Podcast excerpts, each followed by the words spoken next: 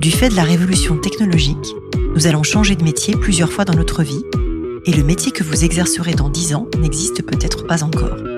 Je m'appelle Isabelle Rouen, je suis entrepreneur et fondatrice du cabinet de recrutement de dirigeants Colibri Talent.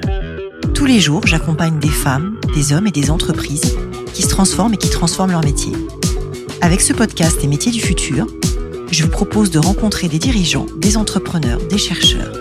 Bref, des personnes inspirantes qui vont partager avec vous leur parcours et leur vision du futur de leur métier.